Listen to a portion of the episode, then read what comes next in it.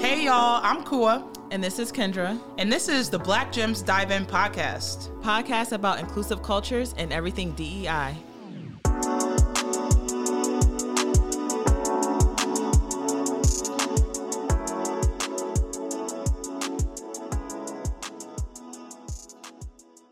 Hey y'all, it's Kua from the Black Gems Dive In podcast. And I am excited to be here with you all for episode two um, in season two, and we're back. I'm actually here by myself. My co-host is taking some uh, self-care time, and I hope she's enjoying. Look forward to seeing her next week on episode three. Um, this episode is actually brought to you by Leadership Buffalo. Leadership Buffalo is an organization that makes Buffalo better uh, through collaborations, community awareness, and civic engagement. They unite leaders to take action. They have six programs that educate individuals and provide resources to make a difference. Uh, and they host a bunch of different events. They, they go into the community and they really understand uh, the different layers that are happening in the community and what we can do to make a difference. I am a Leadership Buffalo grad, as well as my co host Kendra. Um, and we just encourage everyone to go to leadershipbuffalo.org and find out more uh, in terms of how you can be involved. So I'm really excited we are joined today uh, by our lovely guest, Olivia, and I'm going to call her Nurse Liv. So, Nurse Liv, I'm going to do a, a quick introduction and then have you just kind of introduce yourself as well. And so, Olivia, and she has about 12 letters that are after her name, y'all. She she is credited uh, as much as possible. So Olivia, she is a doctorate of nurse practitioner. I don't even know how you say this. doctor of nurse practitioner uh, a board certified nurse practitioner in adult and geriatric health. She began her nursing career in 2011, gaining extensive experience in medical, surgical, telemetry, and ICU step down care. Throughout that time, she frequently served as a preceptor to new hires and nursing students alike. She's an advocate for continuing education. In 2014, Olivia became the first medical surgical certified nurse at her facility. She is the first um, in that sense. And it's a certification which has been widely adopted and encouraged among staff nurses. She was inducted into Sigma Theta Tau International Honor Society of Nursing in 2016. And she served as a professional mentor to local nursing students, helping them navigate college and transition into the workforce. In 2018, Olivia was nominated for the Professional Nurses Association of Western New York's Nurse of Distinction Award. She coming to us with mad distinctions, y'all uh, for her commitment to delivering high quality patient care and educational excellence. She's a two time graduate of the Uni University at Buffalo, where we're both um, alums. She's earned her BSN, so her bachelor's in uh, nursing in 2011, and DNP, that's a doctor, y'all, doctorate in 2020. So her doctoral research focused on self care habits and staff retention amongst nurses. And she currently she left us y'all. She she's working down in washington dc so welcome olivia. So excited to have you. Thank you. It's good to see you Kua. good to see you too. We we go back. We go way back to um undergrad at ub right? And uh, years. years and years. So uh the black student union shout out to y'all bsu we met there and have continued to stay in touch. And Liv is doing her dang thing. She is doing it. Um, and so, yeah, welcome, welcome to the Black Gems Dive In podcast. We're so excited to have you today. We're going to um, actually dive right into our hot topic first. And so, our hot topic is coming from uh, USA Today, and it talks about attacks on Asian Americans and highlighting the rise in hate incidents amid COVID 19. And so there's a series of violent crimes against Asian Asians and Asian Americans, and that has prompted activists and experts to warn that racist rhetoric about the, uh, the coronavirus pandemic may be fueling a rise in hate incidents. So, and uh, actually in California, there's been a lot of different things that have been happening. They arrested a suspect that was um, connected to a brutal attack of a 91 year old man in Chinatown and that was caught on camera. So they actually saw that whole incident happen. Um, in less than a week, a Thai man was attacked and killed in San Francisco. A Vietnamese woman was assaulted and robbed of $1,000 in San Jose. And a Filipino man was attacked with a box cutter on the subway in New York City. so Liv, you had mentioned that you saw um, some things on Instagram yesterday, kind of highlighting some of these incidents, um, and they're basically warning people it's the lunar year. A big tradition is mm-hmm. carrying like cash, you know, and so they're warning people that they need to just be, I guess, more um, aware of these things that are happening. And so it's a shame. A lot of this stuff, you know, you remember the rhetoric that was out last year. Unfortunately, I think we all do, and I think that um, contributes significantly to people's ignorant behaviors. And unfortunately, um, we've seen the outcomes of that. Yeah, and I mean it's it's insane, right? Like we know the former president was calling it the China virus, like and mm-hmm. raising a lot of awareness around um, where the pandemic kind of originated, right, in China. But now you're seeing that kind of play out in what's happening today, and it's a shame. It really is. It is. You know, so there's a there's a lot of people that are talking about like activists coming out and having conversations and bringing awareness, and a lot of people of color that are standing in solidarity um, saying, hey, we know what it is to be victims of hate crimes as well. We need to band together um, with our Asian brothers and sisters, you know? Right. And I think we've glossed over um, our history with Asian Americans in the past. It's not something that's heard about as often as our history. They haven't been as vocal about the traumas that they've suffered. Um, so I think that conversation is very long overdue because you know, we've never done completely right by Asian American citizens, even the way we approach them. Um, I get patients where I am, and people will ask, "Well, what are you?" And I'm like, "I'm American." You know, mm. but what, what, what, what are you? They want to know, you know, where the origins from. And people are multi generational American, but it's always a question, and it's it's not right. Um, so it's about time that people speak up, um, themselves included, but it's about time that we speak up for each other. Yeah, and you know, it's interesting because a lot of people talk about even the concept of this model minority, right? So this mm-hmm. concept of being a model minority also kind of pigeonholes them um, because it's still being compared to whiteness, essentially, mm-hmm. right? So you're this model minority, which means you're the closest there is to this whiteness, which you know, obviously, it's still not benefiting them um, in the, in these instances, right? And so I think bringing awareness to that, um, making sure that people are standing in solidarity with our Asian American, um, you know, brothers and sisters, because it is a tragedy, and you know they're suffering right alongside us in, in terms of this pandemic, and so it's definitely something we wanted to bring awareness to, um, you know, as a hot topic this week. Right. And so, kind of alongside the conversations that we we just had around like the pandemic, I wanted to to have a deeper dive into um, some of the the things that are happening right now. You know, we've been in a pandemic. It's been like a year now at this point.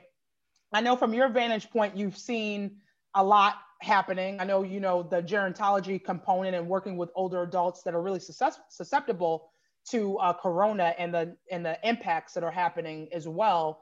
Uh, but we want to take a deeper dive and have a conversation around the pandemic, around health equity, and um, the vaccines that are coming out because there's been a lot of conversation about vaccines. Right now there is a limited amount in terms of what people are even able to access. Both of us being in healthcare have have had access you know through different programs to get the vaccine but a lot of people still have questions around it. And so you know before we do that let me just kind of back up and uh, let you kind of introduce yourself a little bit the work that you do um, and what you've seen as, as it relates to the pandemic as of late.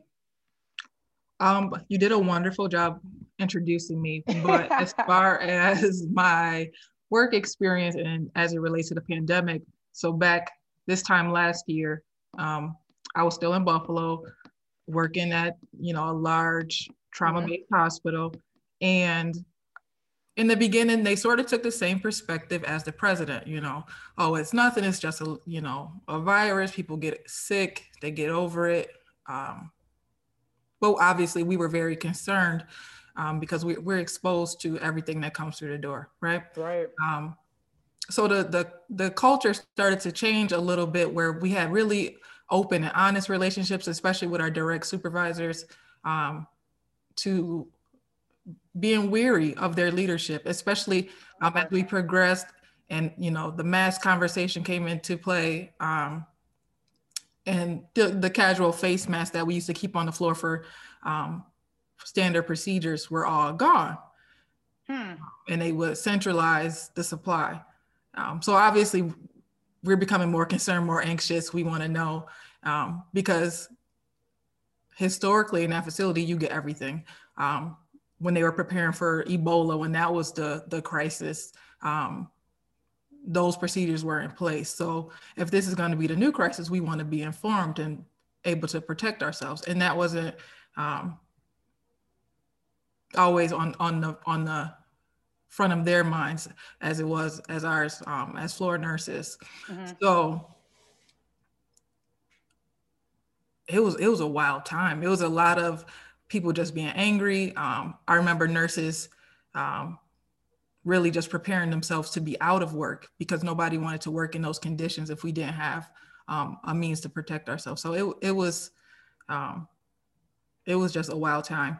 Um, and we sort of had to learn as we went along, developing protocols to screen patients. Um, who, because in the beginning, there was the there was no rhyme or reason. There was everybody nothing. was for themselves. Um, so it was it was a crazy time. Luckily, I had really, really great coworkers. Um, okay. And, and we made it through. So. So then, so at this point, you're seeing masks that you know were for a certain protocol and things that were mm-hmm. coming in. So you're seeing those things disappear. People are kind of hoarding materials right. at this point. So not only you know you sanitizer, have obviously sanitizer. Um, because we used to give them the patients to keep at the bedside, right? Okay. Those are all gone. Like um, this disinfecting wipes, things like that were all of a sudden missing. Mm. And then they told us, you know, don't be worried about, you know, things, everything's going to be fine. It's not that big of a deal. So everybody sort of started to panic. Um, I remember we all had conversations about planning, you know, we're 30 years old. I should make a will, things like that, because wow. it, everything was so unclear. Nobody knew what was going to go on. Nobody knew the severity every once in a while you see a young person die, an old person die. Um, you look at the numbers from overseas, everybody was just really nervous. Um, so we had some really real human conversations. Um, and you were sort of faced with your own mortality. And you don't think about that as a 30 year old, um, especially not when you sort of model your life to avoid all the dangerous things, which right. typically nurses do. You know, um, so that was that was uncomfortable, mm-hmm. Um, mm-hmm. and it made it made a lot of us nervous. So then, so you're you're in the the heightened sense of everything too, right? Because not only are you on the front lines, you're you're you know seeing these people come in and and having to kind of help in that sense, but you're also a person outside, right? So all the things from the toilet paper shortage and people hoarding stuff you're also dealing with that as, as at the same time that you're dealing with this crisis head on. Um, and so that's I can't even imagine what what that was like. I mean, ours, you know, we're more of a community health center, mm-hmm. uh, primary care clinic in that way. So we we saw, you know, our patients were coming in and folks were coming in, and we were nervous too, right? Like I remember we worked from home, um, you know, as administration and leadership, not that long, you know, before we were coming back because we had to come up with those protocols and get all that stuff together. And so I remember, you know, those days, those early days coming in and being like, okay, you know, I'm wearing my mask, but who knows how this thing is really uh, working at that point in time. And so now it's been a year, you know, since we've seen it a little bit over a year since the first cases have come into play. And now we're starting to see some some more of that data and demographics kind of come in to see who was impacted and disproportionately impacted the most. So we know, you know, based on that data that we've seen, um, communities of color have been disproportionately impacted by Corona uh, in terms of the amount of people that are getting it. I think also the amount of people that have died from it as well. And so when we think about just like those those health disparities, we know, you know, anecdotally, right? Some of the people that are on the front lines are more people of color and the work that we mm-hmm. do. Um, you know, whether that be service industry or or what have you. And so now we're in this situation where we've seen kind of the, the devastating effects of it. And now there's this solution that is coming out in, in terms of vaccine. And so, you know, if we talk a little bit about health equity, I guess, and like health, um, like the social determinants of health. And we've talked about that on the podcast before. But health equity is essentially removing all barriers um, that might preclude somebody from getting care, right? And so you think about all the different issues, and that's why I always bring up the social determinants because all these different factors, whether that be environmental, um, social factors, um, you know, whether you have education or access to care is, is one component of that, but all these other things kind of make up someone's total health. And so when we think about the virus and kind of how that's impacted us, to a lot of people, and I don't know, you know, maybe you can answer this. Is it a surprise? Is it a surprise that we communities of color are dying more or having more issues? What, what are your thoughts around that? I don't see it as a surprise. Um, okay. Like you said, social deter- determinants of health, where we live, multi generational homes, you know, um, lower wage jobs that can be worked from home, mm-hmm. lower health status to begin with because we have less access to care, less trust in the medical system, le- less health literacy, um, mm. less advocates for us in the community. I'm I'm not surprised. It was like the perfect situation. Um, mm. If if a virus wanted to seek out vulnerable people, it, it, it knew exactly how to do it. Um, but when we discuss health equity in this sense, I think it's important for us to recognize um, the issues that African Americans and people of color have with the healthcare mm-hmm. system. If we don't acknowledge it, I don't think we have a chance at people um, believing that healthcare is equitable. Um, so I think one of the first steps is to acknowledge that um, I forget who was on television saying that they don't wash their hands enough.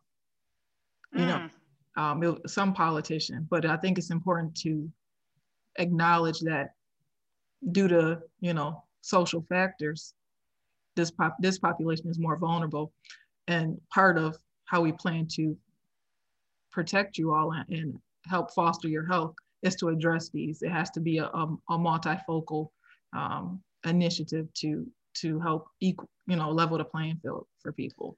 Yeah, and it's interesting because I know recently, um, and it was last year, right? So we not only, I mean, there were a few different pandemics happening at the same time, mm-hmm. um, racism being one of them, and we seeing that kind of highlighted at a, at a heightened sense, uh, especially post George Floyd. And so I remember, I think it was the medical, the um, AMA, the American Medical Association, said that racism is a public health threat.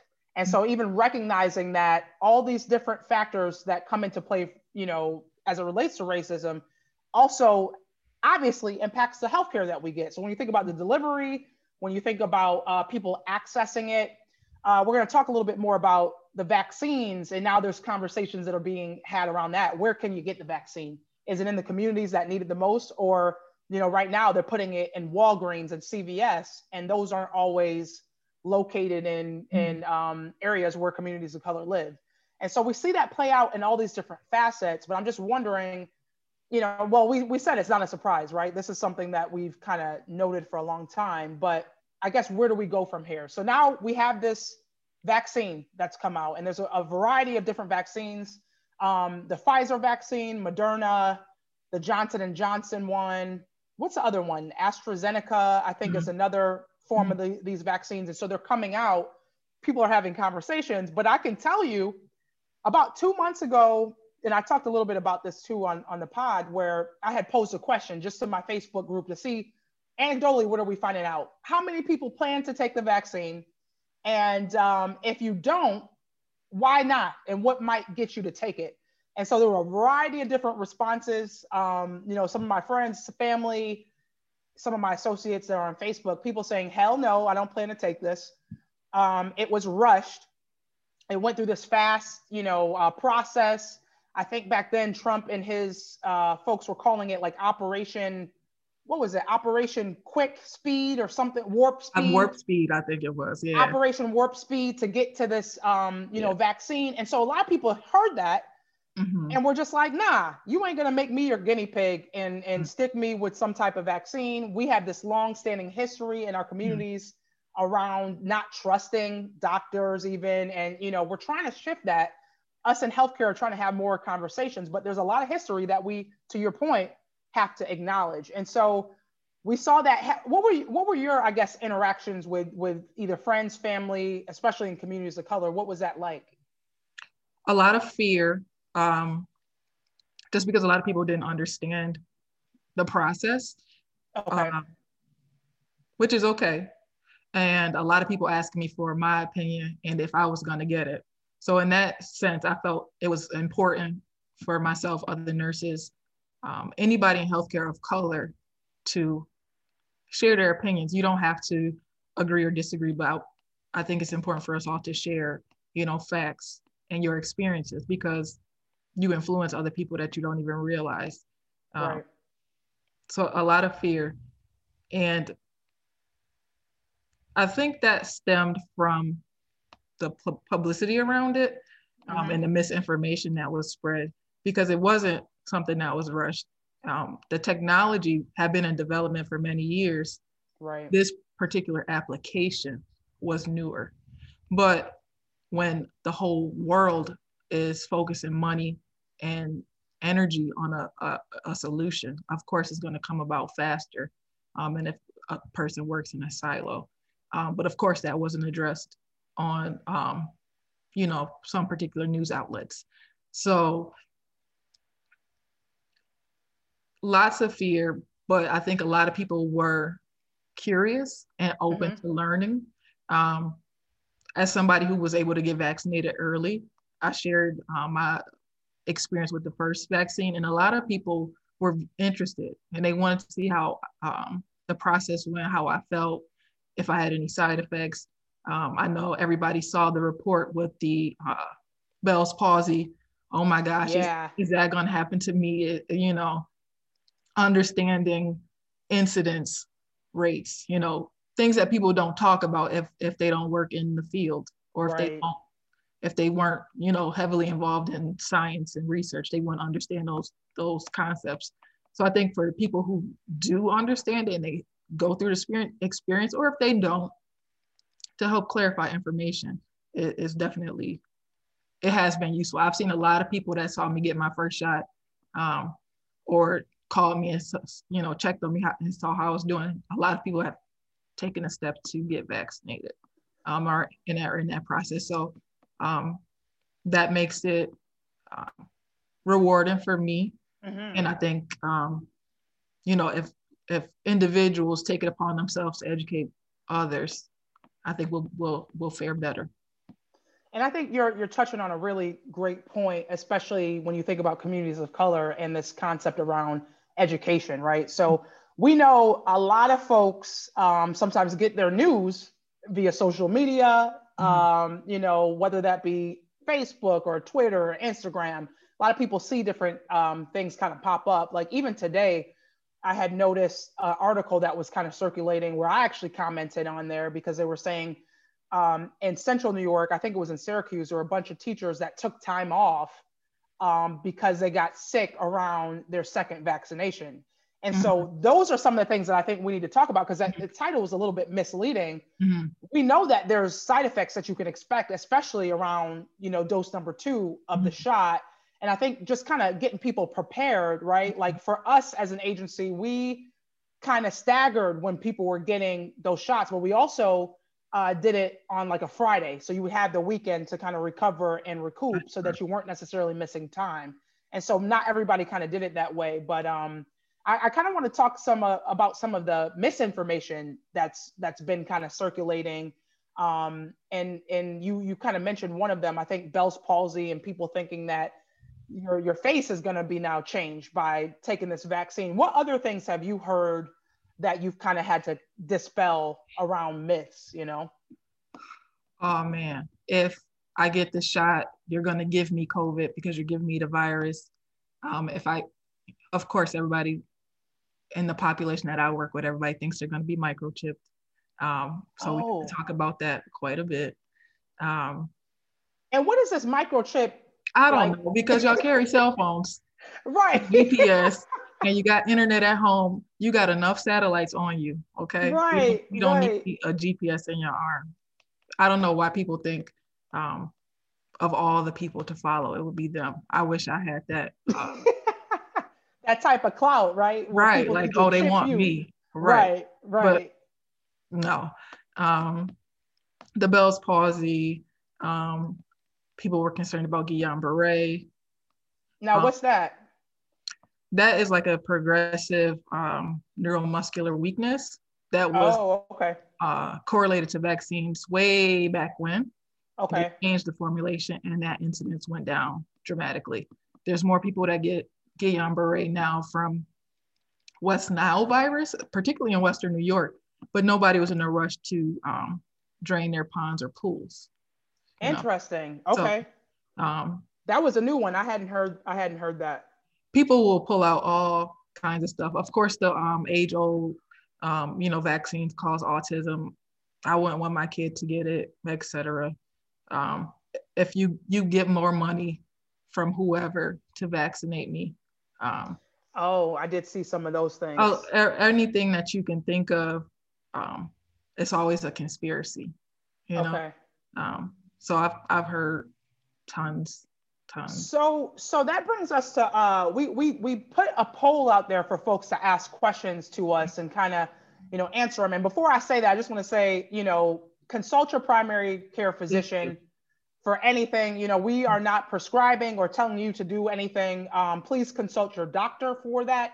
But we will talk a little bit about some of the questions that people had and um, kind of just you know talk a little bit around those questions, if you will. So one of the first questions that came up, and I, um, you kind of talked about, hey, if I get this, I'm going to be microchipped, right? So like the ingredients in terms of what is in the shot, because a lot of people have talked about, um, oh, there's a dead version of the shot. You know, there's, there's a dead version of the um, of the virus that's that's entering into my bloodstream if I get the shot. And I wanted to talk a little bit about that. What is what are the ingredients and what are we looking at as it relates to um, the vaccine? So people are um, sort of right in their thinking. Typical vaccines that most people are familiar with. So take, for example, like your flu vaccine that you get every year. Right. Those can be live virus or attenuated or weakened virus. So it is a, a piece of a virus in those shots. However, the COVID vaccine is an mRNA vaccine, Okay. and that's the newer technology that we we talked about earlier.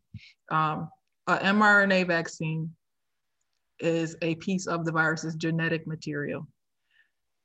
Don't get alarmed. It does not enter your genetic material. You have DNA.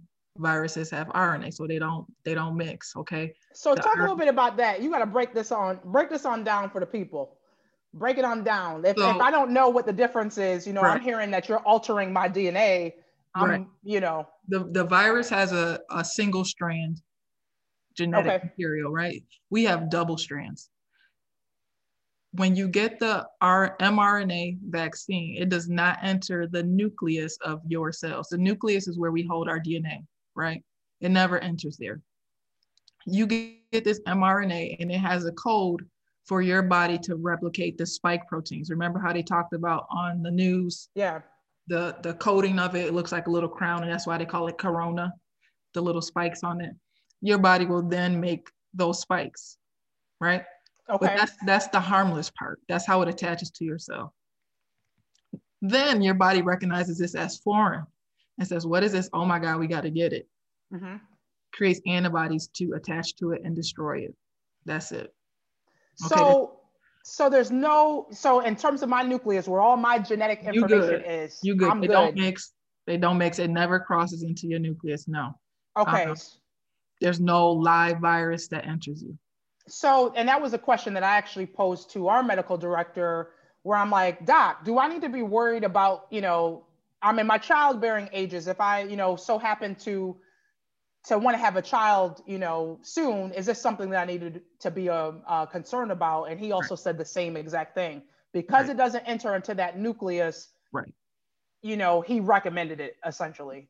The only thing um, when they did the trials initially, they didn't include pregnant women. Right. Anybody that knows research, you have to have special um, procedures and uh, protections for pregnant women. So they were not knowingly included in the study. If they got pregnant between sh- shot one and two, they didn't receive the second one. Okay. Um, Okay. but up to date, if the those women that did get pregnant between the two shots, they don't have any data that shows they were harmed. Um, And it's interesting that you bring that up because I have a colleague um, at work who got the vaccines when she was pregnant. And I had asked her, I was just like, wow, you know, um, were you not concerned? And she said she actually had a conversation with her um, her uh, OB who said, no, you know, I recommend that you get it. You're healthy, all these other things. But like we said, please consult with your Mhm. doctor, your OB. We're not telling you, um, Mhm. you know, to, to get this, but I think it is important to kind of bring that up as, as it relates to um, the vaccine. So another question that was posed um, was if you take the vaccine, is it a one and done situation or are you going to have to take it year after year like the flu shot um, you know we have to take every year? What, what what are your thoughts around that? So that one, um, I'm I'm confident saying we don't know yet. Right. Because um, remember this, this these vaccines were um, brought to the public for emergency use, right? Because it's a global pandemic, and this is the best form of prevention that we have because clearly we don't like to social distance or wear a mask as much as we should, right? And Right. that hasn't been as effective as we would have liked.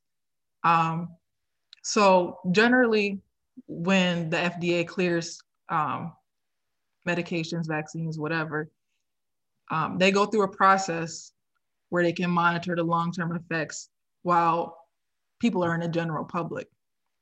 That would be stage four. okay four.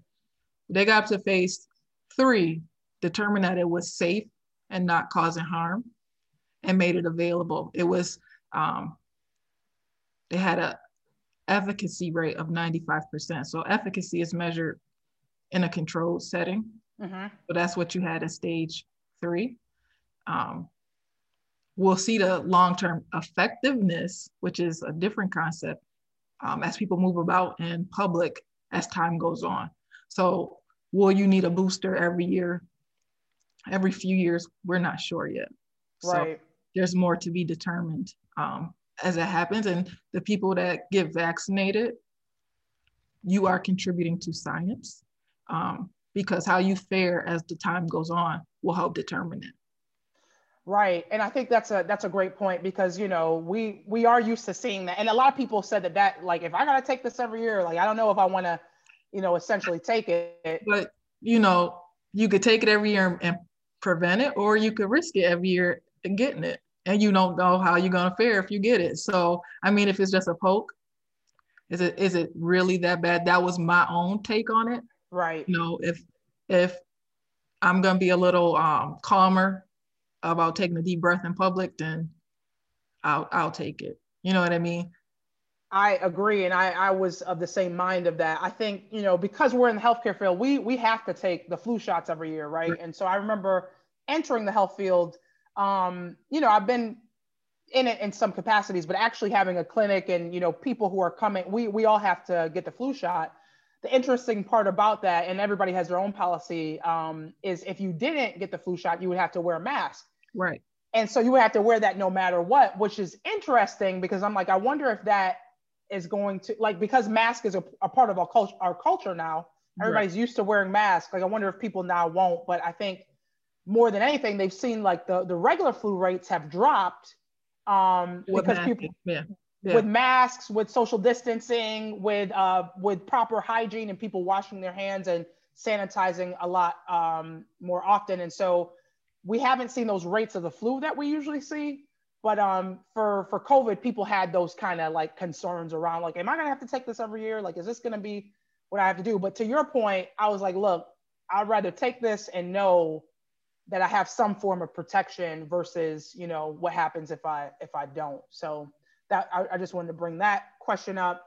So um, and, and that was another question somebody had asked, like, you know, how long does this vaccine work for? And we're still in the midst of figuring that out too, right? Mhm. And that'll go on for a while, especially um, people might see um, the Johnson and Johnson vaccine coming up is going to be a single shot, and they say, "Well, I'm, I'm gonna just get that one. There's only one needle, right? People don't like to be poked, which is fine, but they'll see the numbers come out and that that effect, efficacy rate will be lower because they're now fighting against their their data is going against those different strains. So Absolutely. if we have a less effective vaccine, um, as the virus continues to mutate, it might we might not be able to get around um, getting you know immunized on a regular basis. The same as with the flu. You know, it mutates seasonally, um, and that's why we have to get it every year. Right. Um, so it'll it'll after some pushback, I think if that becomes the trend, I think at least the people who believe in the vaccine and who are open to it will won't see it as a barrier. Right. So uh, another question that came from from our engagement: uh, Shouldn't we just wait for herd immunity? Right? Like, can we just wait? Um, sooner than later, more people than not are going to have it. I don't necessarily need to get vaccinated. It's going to be common, like the common cold. Do I do I just wait for herd immunity? What are your thoughts, I guess, around around that? Um, I don't think it's a good idea because one, we don't know how many people have to be infected before we can say we have herd immunity. I think for like um, measles, 95% of the people have to be immunized to prevent the spread. Oh. You know, we don't know. I think they were estimating around 70% of people have to be immunized for this to, to stop. Um, and they've been saying like, you know, in order for 70% of that population to be immunized, it would take us like nine months. Right. So to get there, that's not until late. I think Dr. Fauci said today, mid to late summer. Um, so, which I am not trying more, to hear that. right. How many more people have to get infected? How many more people have to die? Right. For right. herd immunity to develop. If I don't want to be a part of the herd, um, I wouldn't want to acquire passive immunity by getting the disease because what are you, you know, we don't know our odds right? We don't have any real effective treatments. Um, right. And it's almost just like playing Russian roulette. So when you say passive immunity, kind of explain that to or, folks. Excuse me, active, active immunity. Active immunity, you get the disease and you fight it off, right? Okay. So that's that's what people are thinking. Um, if I get it, I'm good. You know. So Pass- if I had it, I'm good. Right. Passive immunity you get through vaccination. Um, gotcha. I don't gotcha. want to be one of the ones who who are attempting to be protected by the herd. You know what I mean? I'd rather and, be in the herd than out.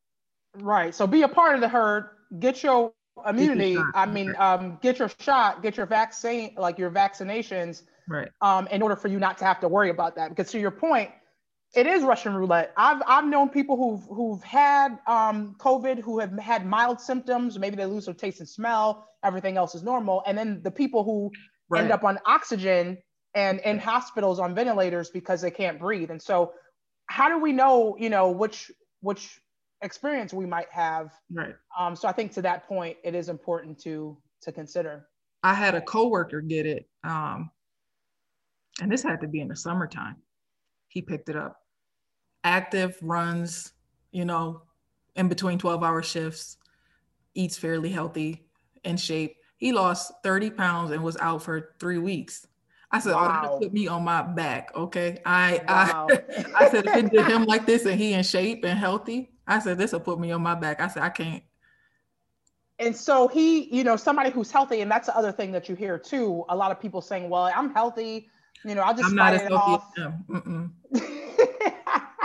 not running miles and miles Mm-mm. each day, you know, no. and he still had that type of adverse right. response. Right. So I think that's important to highlight. No matter how healthy you are, you still don't know how you're going to do um, in getting COVID. So protect yourself, I guess. and sense. when we talk about herd immunity, we got to remember we live in a global world now. How many of us are itching to get on a plane and go somewhere, right? You know, so I am. Now you're going to go enter somebody else's herd where, due to, you know, global economics, they might not have enough vaccines in that area to slow the spread. So now you thinking, oh, all of the US is vaccinated. It's August 2021. I'm good to go. Well, that was okay if you stayed in the States.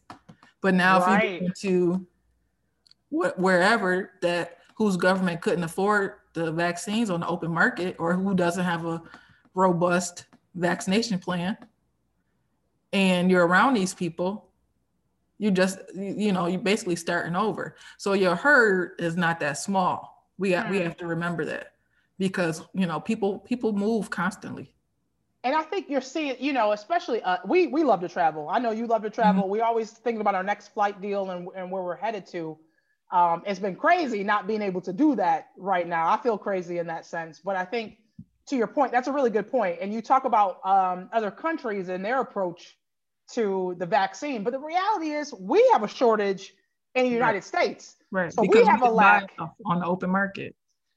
And if you want to be a, a ethical traveler, you should right. probably be vaccinated before you go spread the germs to people who don't have the systems to control uh, a pandemic. You know, you say wanna, that again. Ethical you want to sleep traveler. well at night, right? You don't. Right. You don't want to take cooties across the globe unnecessarily. You know, so do do those people a favor and consider it as well.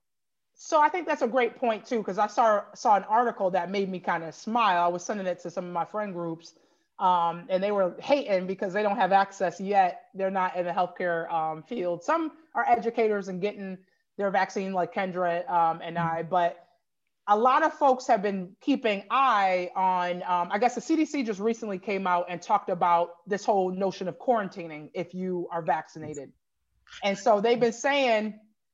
You know, they recommend that you don't necessarily have to quarantine if you get the vaccine. So I don't know if you've heard anything more about that or is that something that we're waiting to kind of develop a little bit? I saw more? that. Um,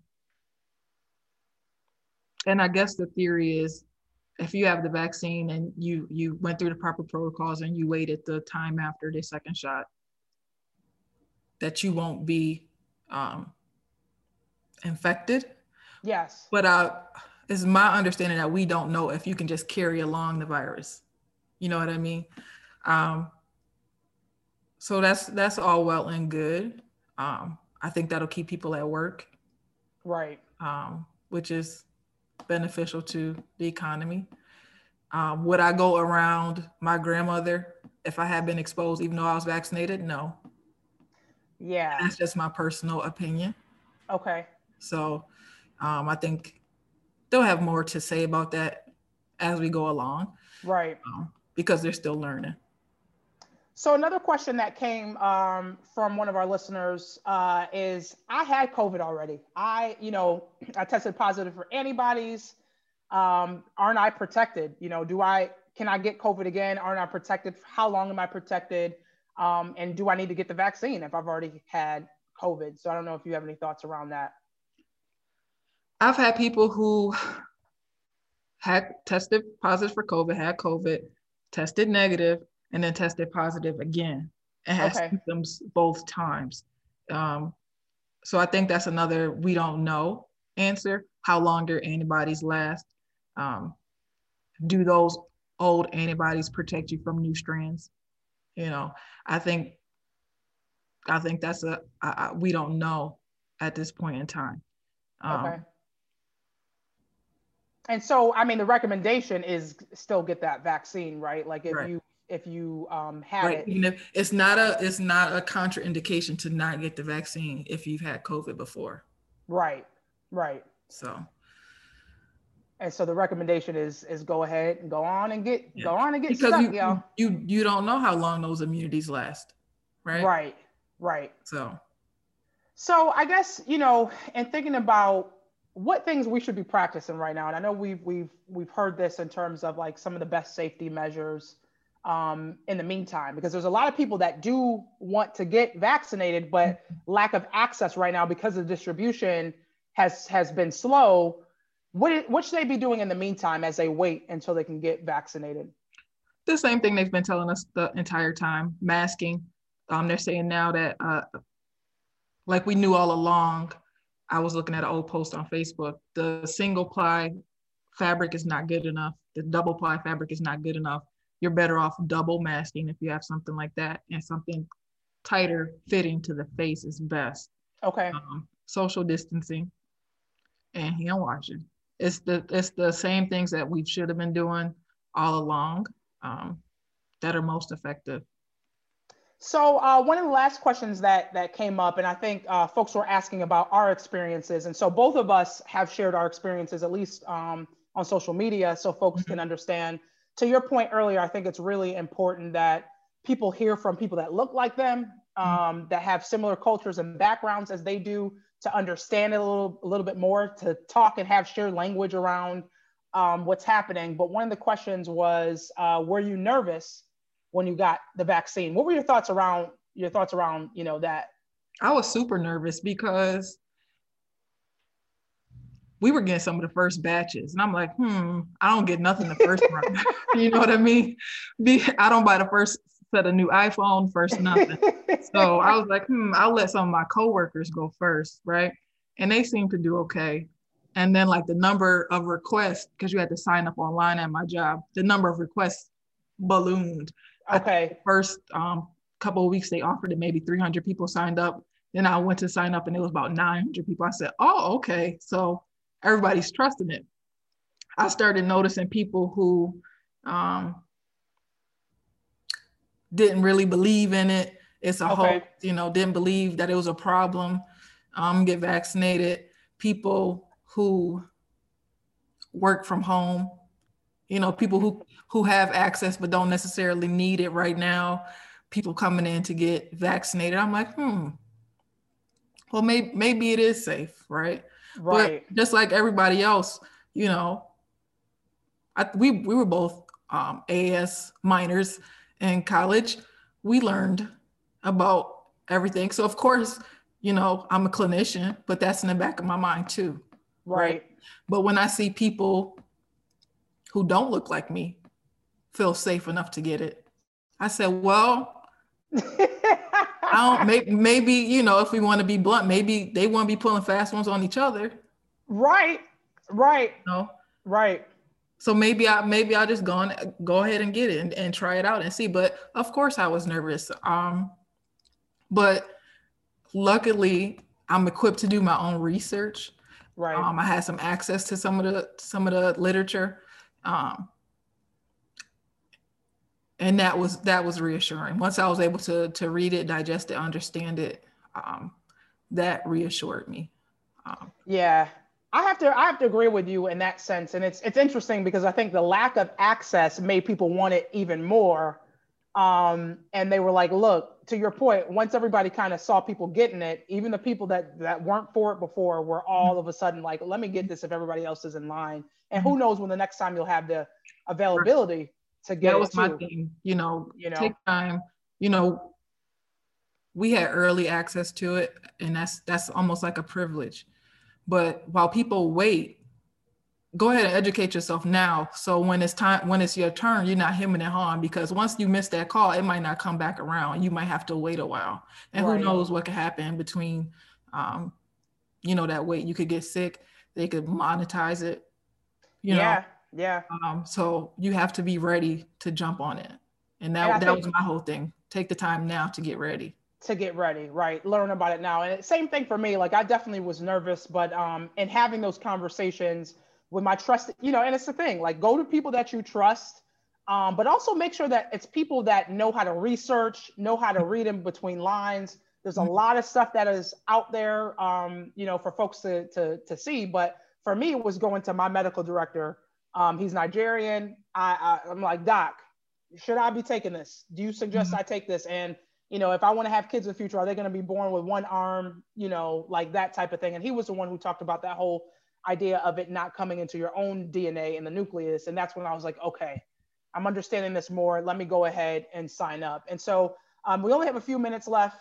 I did want to, um, you know, talk about the the vaccines that we both got because I think you got was it Pfizer? Yep, I got Pfizer. You got Pfizer. I got the Moderna vaccine. Both of them needing two shots. You know, mm-hmm. you had to go a month after you got your first dose. Um, so what was that process like and what were your symptoms? Because that's another question that people have been asking and then we'll, we'll end on that, on that note. So the first shot, um, you know, they had a very thought, and that was, that was my biggest concern. How are they going to organize this mass vaccination program? Because um, where I work, everything is fragmented and it drives me insane. Okay. So that was my concern. How they gonna organize this? How they gonna keep track of what I got, when I got it? But they they came together and they they shocked me. They had it um, organized really well. You signed up for a time that was convenient for you. They took you in groups of six or seven, um, and they distanced you out, and they vaccinated you, and then they observed you for 15 minutes. Mm-hmm. Um, they had you know emergency response cards there highly qualified people to to intervene if needed. And i don't think i haven't heard of anybody needing that level of care afterwards. Right. as far as the actual shot i hate needles. Um, but the first one she was so gentle. I, I barely felt it. it it was great. Um, afterwards my arm was a little sore. Hmm um, and of course all the anxiety of getting vaccinated um, and it's, it's funny because like two days later or a day or so later i had like tingling on my lips. And i was like i know i'm not going to be one of these people that get the vaccine and then they get bell's palsy. And now i'm going to have to go tell all these people that I Right. got it you know after i didn't talk talk to y'all on facebook about it. And now it's going to be me right but i think what happened was i have a nut allergy and my coworker Oh. is a grazer and she was bouncing around the room with her nuts and i think she contaminated me that way Got you. but of course in my mind i'm like Something's be- going on. i'm gonna be patient number five right and, and they're gonna have my face on the news. Right. but i was fine um, so the first shot didn't really bother me some of my coworkers had very mild um, side effects which are things that we expect and they took tylenol and they were fine Right. The second shot, she was a little more heavy-handed, so that one hurt. But it's I think it was part of just the way she administered it. Okay. Um, and I did have a little bit of a fever, some fatigue, but Tylenol cleared that up. Um, so talk to your doctor about if you can use Tylenol. Uh, Right. I know my mom got vaccinated yesterday and she Okay. took Tylenol beforehand and she was fine. Um, so if that's something you can use, talk to your doctor about it. And if you're having some side effects that that should um, take care of it. that- But as far as like major adverse effects, no. If you have allergies, experience. right? If you have allergies, um, or something that could cause anaphylaxis, so throat swelling, lip swelling, scratchy throat, difficulty breathing. If you you should one, you should have an EpiPen if you are prone to having that kind of reaction. 2 Mhm. bring it with you.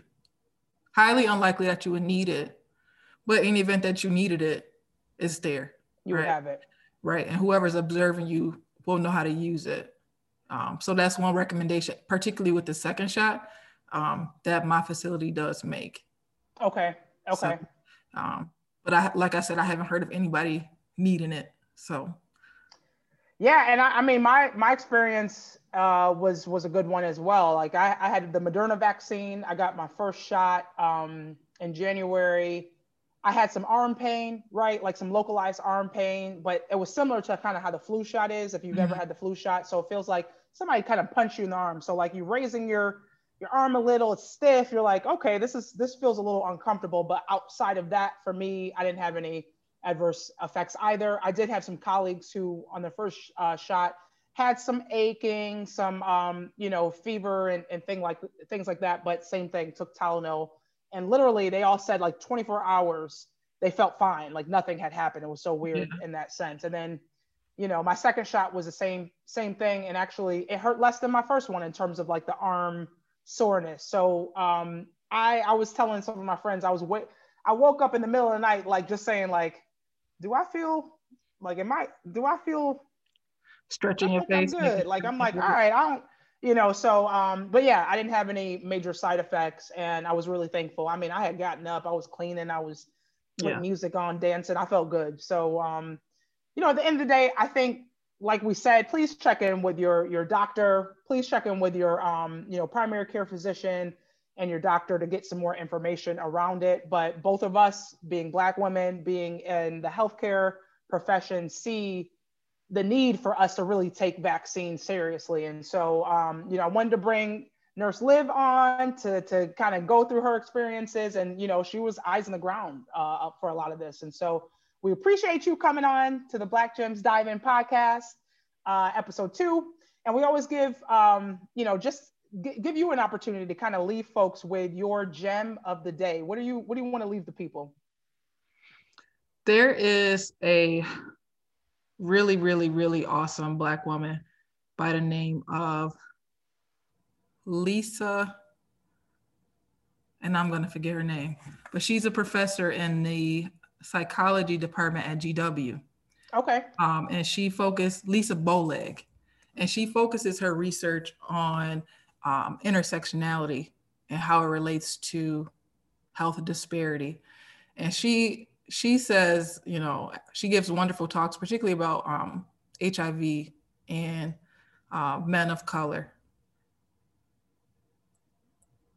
And she she has this this thing that she says, and it's um, at, you know, it's not a disparity, it's a disservice, right? A hmm. disparity is a difference.